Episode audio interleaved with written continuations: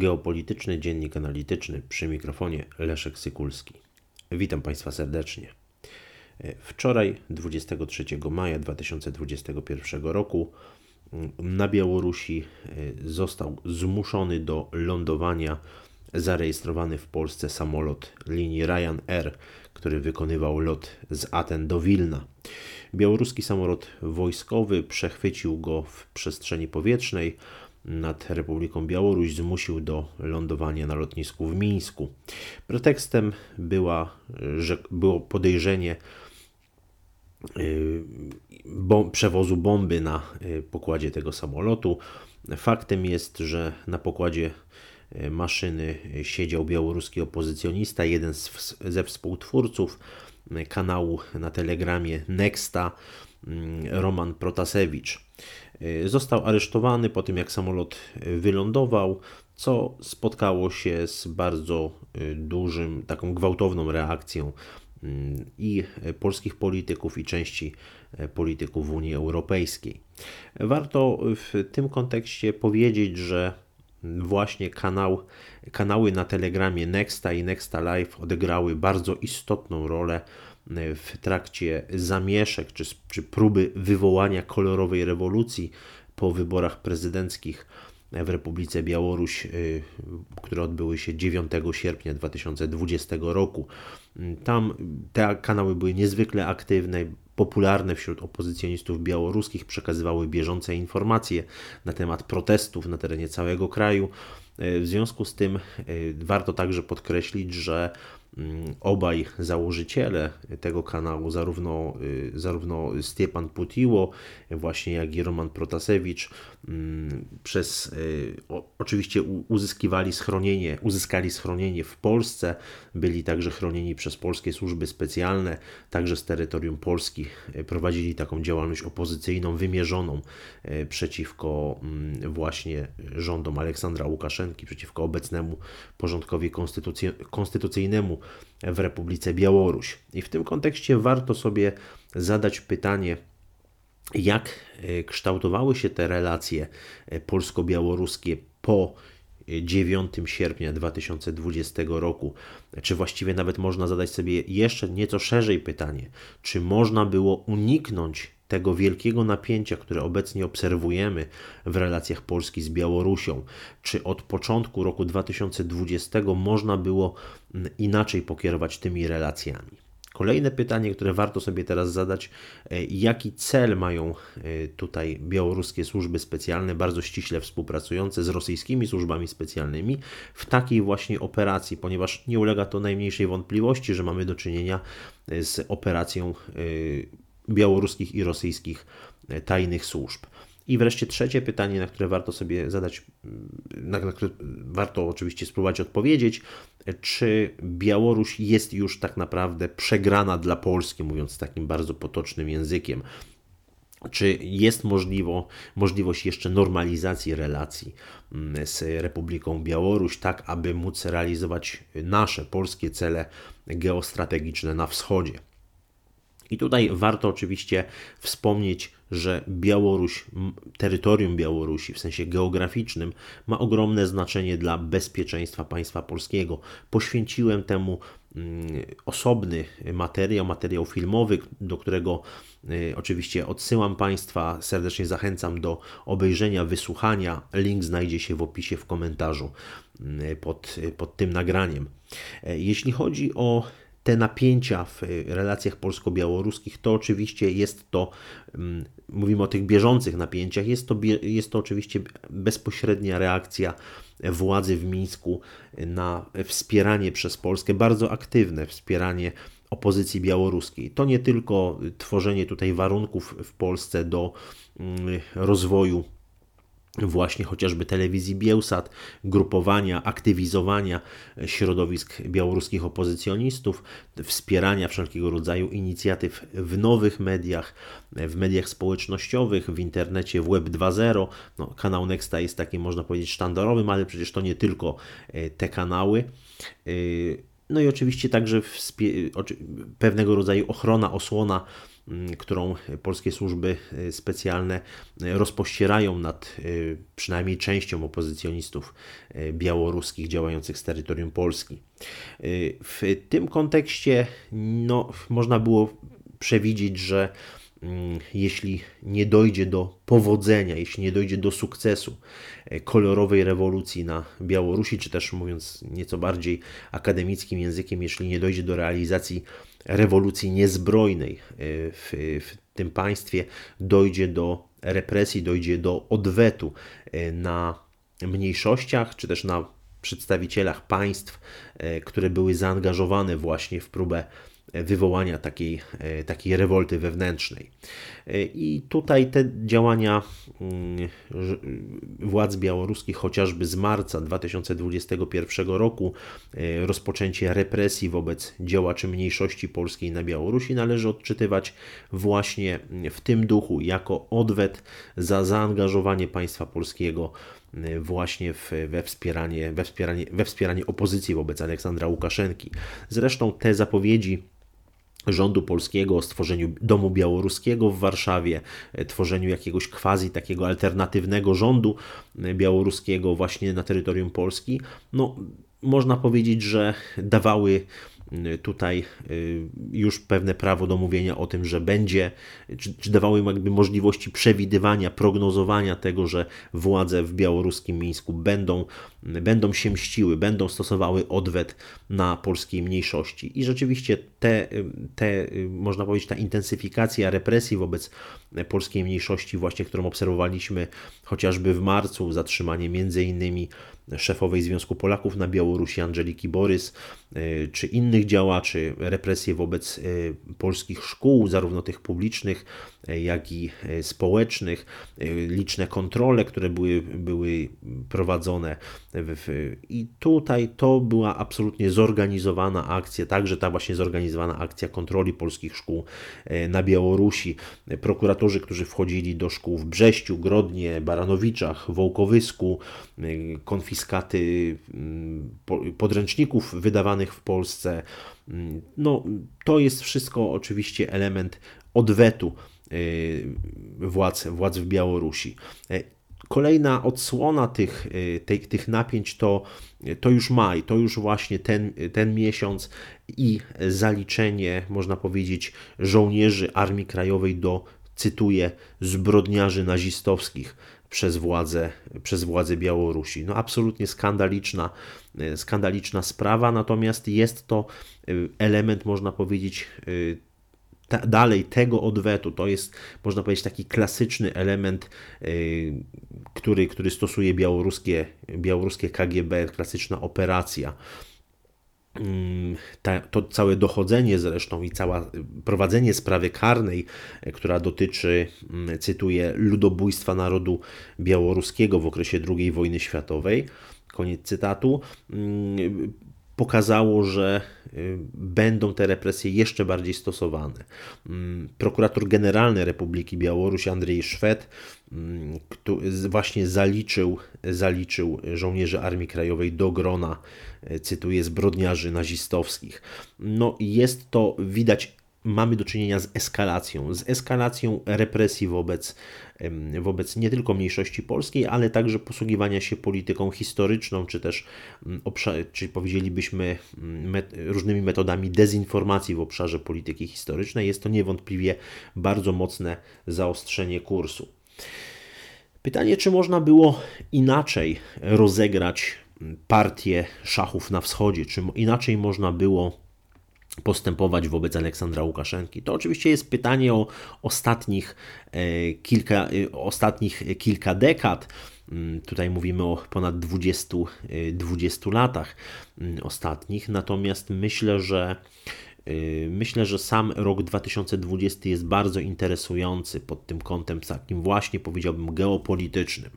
Przecież pamiętamy, że na początku, y, na początku roku 2020 mm, Rosja odcięła, mm, odcięła Białoruś y, od dostaw ropy naftowej. Od samego początku roku 2020 Białoruś dość intensywnie prowadziła takie działania mające na celu zdywersyfikowanie źródeł kierunków dostaw ropy naftowej. Było to oczywiście efektem decyzji, która zapadła w Moskwie, mianowicie chodziło o wstrzymanie przez Federację Rosyjską na okres trzech miesięcy do końca marca eksportu e, właśnie ropy naftowej do e, dwóch e, białoruskich rafinerii. Na Białorusi funkcjonują dwie, dwie rafinerie w Mozyżu i w Nowopołocku. Zresztą no tutaj tym gazociągiem, tym, tym przepraszam, ropociągiem, rurociągiem z, Ro, z Rosji o nazwie Przyjaźń są i, i Białoruś importuje, importuje ropę naftową. Oficjalnie jakby dwie, obie strony nie, nie, nie porozumiały się w sprawie warunków sprzedaży, natomiast było tutaj jasne, że tym, tą przyczyną jest przyczyna geopolityczna, jeśli chodzi o wstrzymanie dostaw. Rosja cały czas naciskała na Białoruś, jeśli chodzi o intensyfikację realizacji mapy drogowej, ściślejszej integracji obu państw w ramach państwa związkowego właśnie Rosji i Białorusi. I tutaj można powiedzieć, że Białoruś zaczęła dywersyfikować te dostawy, no starała się e, przede wszystkim na, na samym początku ograniczyć do takich minimów technologicznych pracę obu rafinerii, no a następnie zawierać umowy spotowe i właśnie starać się tutaj dostawami krótkoterminowymi ratować sytuację, no, że, tak, że tak powiem. Tutaj chodziło oczywiście o te dostawy i z Azerbejdżanu i e, z Norwegii. Natomiast y, także zresztą później kupiono tę ropę naftową i z Arabii Saudyjskiej i e, ze Stanów Zjednoczonych, ale to już, to już jakby w, w późniejszych miesiącach. Natomiast warto sobie zadać pytanie, czy Polska wówczas nie była w stanie mm, otworzyć się na współpracę, chociażby właśnie w tym sektorze energetycznym z Białorusią. Tak, y, były przecież, y, toczy, toczyły się liczne dyskusje w Polsce, czy jest, czy są, czy Polska w ogóle miała, ma takie możliwości zapewnienia dostaw ropy naftowej właśnie do Republiki Białoruś przez nasz terminal naftowy w Gdańsku y, i y, no, także przecież jest możliwość takiego powiedziałbym rewersu na rurociągu, rurociągu przyjaźń. Mm, tutaj wydaje się, że jest to wszystko do zrealizowania w sensie, w sensie technicznym. Oczywiście nie było do zrealizowania w sensie politycznym i no, moim zdaniem tutaj nastąpił poważny błąd ze strony władz polskich. Mm, bo jeśli chodzi o te kwestie techniczne, to na pewno samo zrobienie czy wybudowanie takich obejść e, na stacjach pomp, e, na tym rurociągu, e, istniejącym już przecież rurociągu, nie stanowiłoby jakiegoś wielkiego mm, problemu technicznego. Mówi się tutaj o tym odcinku Miszewko-Strzałkowskiej, Adamowo-Zastawa, gdzie funkcjonują trzy nitki właśnie rurociągu, a jedna mogłaby być przecież wykorzystana do, e, do właśnie stosowania rewersu, do tego rewersyjnego e, tłoczenia ropy naftowej na, e, na Białoruś.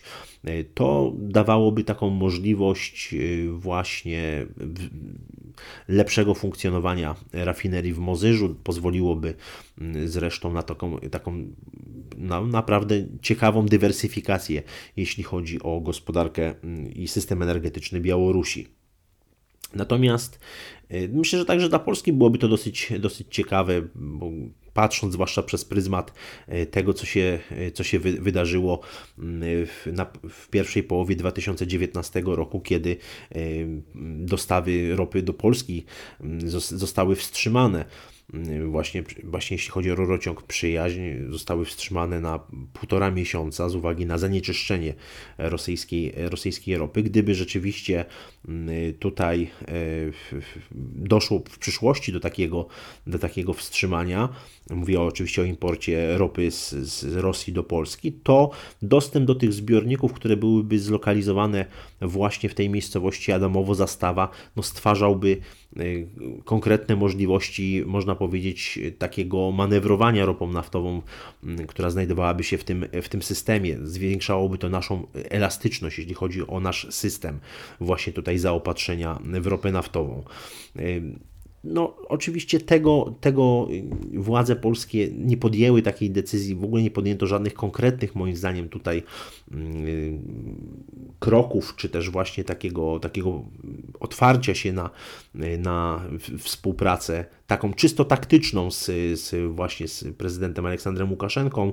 Zresztą taka możliwość też y, była, jeśli chodzi o samą rafinerię w Morzejkach, która od momentu zakupu właśnie tej rafinerii przez, przez polski Orlen miała możliwość, e, miała możliwość wykorzystania rurociągu, e, który, który w przeszłości dostarczał właśnie ropę naftową do rafinerii w Nowopołocku.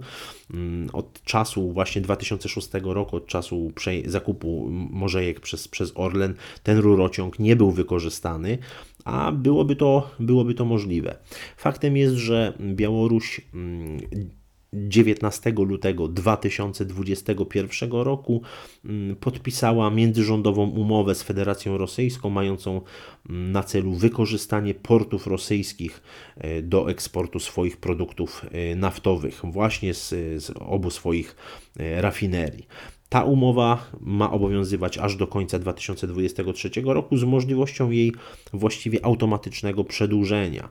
E, I to jest e, właśnie ten skutek. Skutek z jednej strony e, izolacji prezydenta Aleksandra Łukaszenki, izolacji obecnego establishmentu białoruskiego przez państwo polskie, przez inne państwa Unii Europejskiej.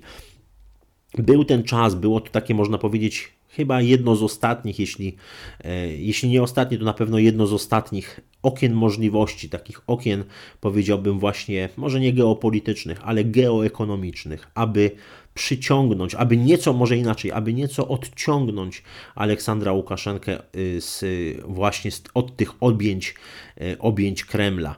Y, myślę, że ten pierwszy kwartał 2020 roku to było to jedno z tych ostatnich okien możliwości strategicznych, którego Polska nie wykorzystała dalsza, dalszy przebieg wypadków, dalsza, dalsze zaangażowanie w popieranie opozycji białoruskiej, to co się już wydarzyło po 9 sierpnia, to jest już kolejna e, eskalacja i moim zdaniem dziś znajdujemy się w takim, e, w takim punkcie, gdzie mm, Aleksandr Łukaszenka e, poprzez właśnie te ten ostracyzm, jaki spotykał go przez całe zresztą, przez ostatnich co najmniej kilkanaście lat, coraz, y, no, można powiedzieć, że został wepchnięty jeszcze bardziej w objęcia, w objęcia Moskwy, został jeszcze bardziej uzależniony i ta umowa, którą podpisał w lutym y, tego roku, ta umowa, którą podpisali ministrowie transportu Białorusi i Rosji, o wykorzystaniu portów e, w Petersburgu i w Ust Łudze do transportu białoruskich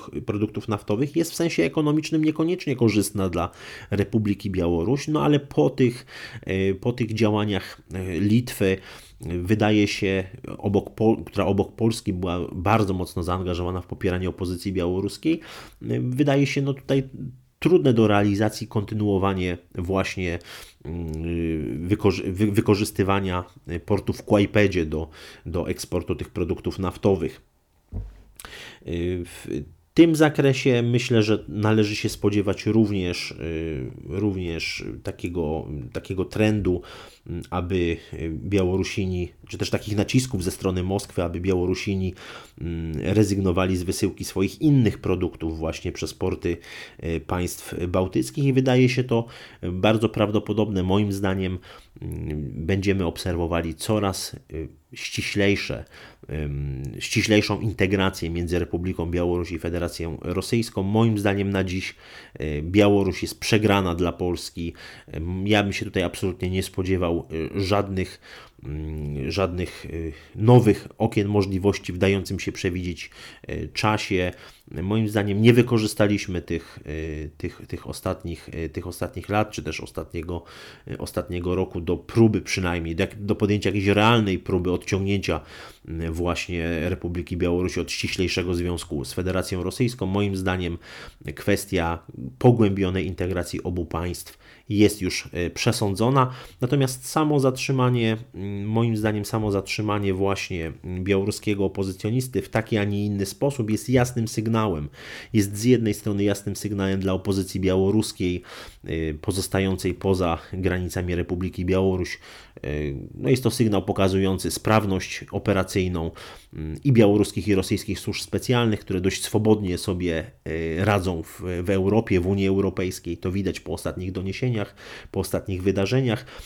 Druga kwestia to oczywiście mm, zeznania samego Protasewicza. Myślę, że one uderzą bardzo mocno w Polskę. Być może właśnie pokażą e, kwestie finansowania opozycji białoruskiej, pokażą różnego rodzaju aspekty techniczne funkcjonowania e, służb, e, służb specjalnych NATO w tym zakresie, ale moim zdaniem przede wszystkim będą wykorzystane medialne, medialnie wykorzystane w obszarze walki psychologiczno-informacyjnej e, przeciwko państwu polskiemu. Widać doskonale, że służby rosyjskie wykorzystują tutaj Republikę Białoruś jako e, pewnego rodzaju, e, no właśnie, obszar limitroficzny, jako limitrof, jako pewnego rodzaju bufor, ale także zderzak, pewien element nacisku na, y, na, na, na państwa leżące między Morzem Bałtyckim a Morzem Czarnym. Tutaj w tym przypadku oczywiście będziemy mieli do czynienia z tym silnym naciskiem na państwo polskie i będzie to kontynuacja całego szeregu, można powiedzieć, różnego rodzaju operacji prowadzonych przeciwko państwu polskiemu. Szkoda, że nie udało się, nie udało się właśnie wykorzystać tej, tego okna możliwości. Ja jestem w tym zakresie pesymistą. Uważam, że będziemy mieli e, w ciągu najbliższego czasu do czynienia z eskalacją napięcia w relacjach polsko-białoruskich. Dziękuję Państwu za uwagę.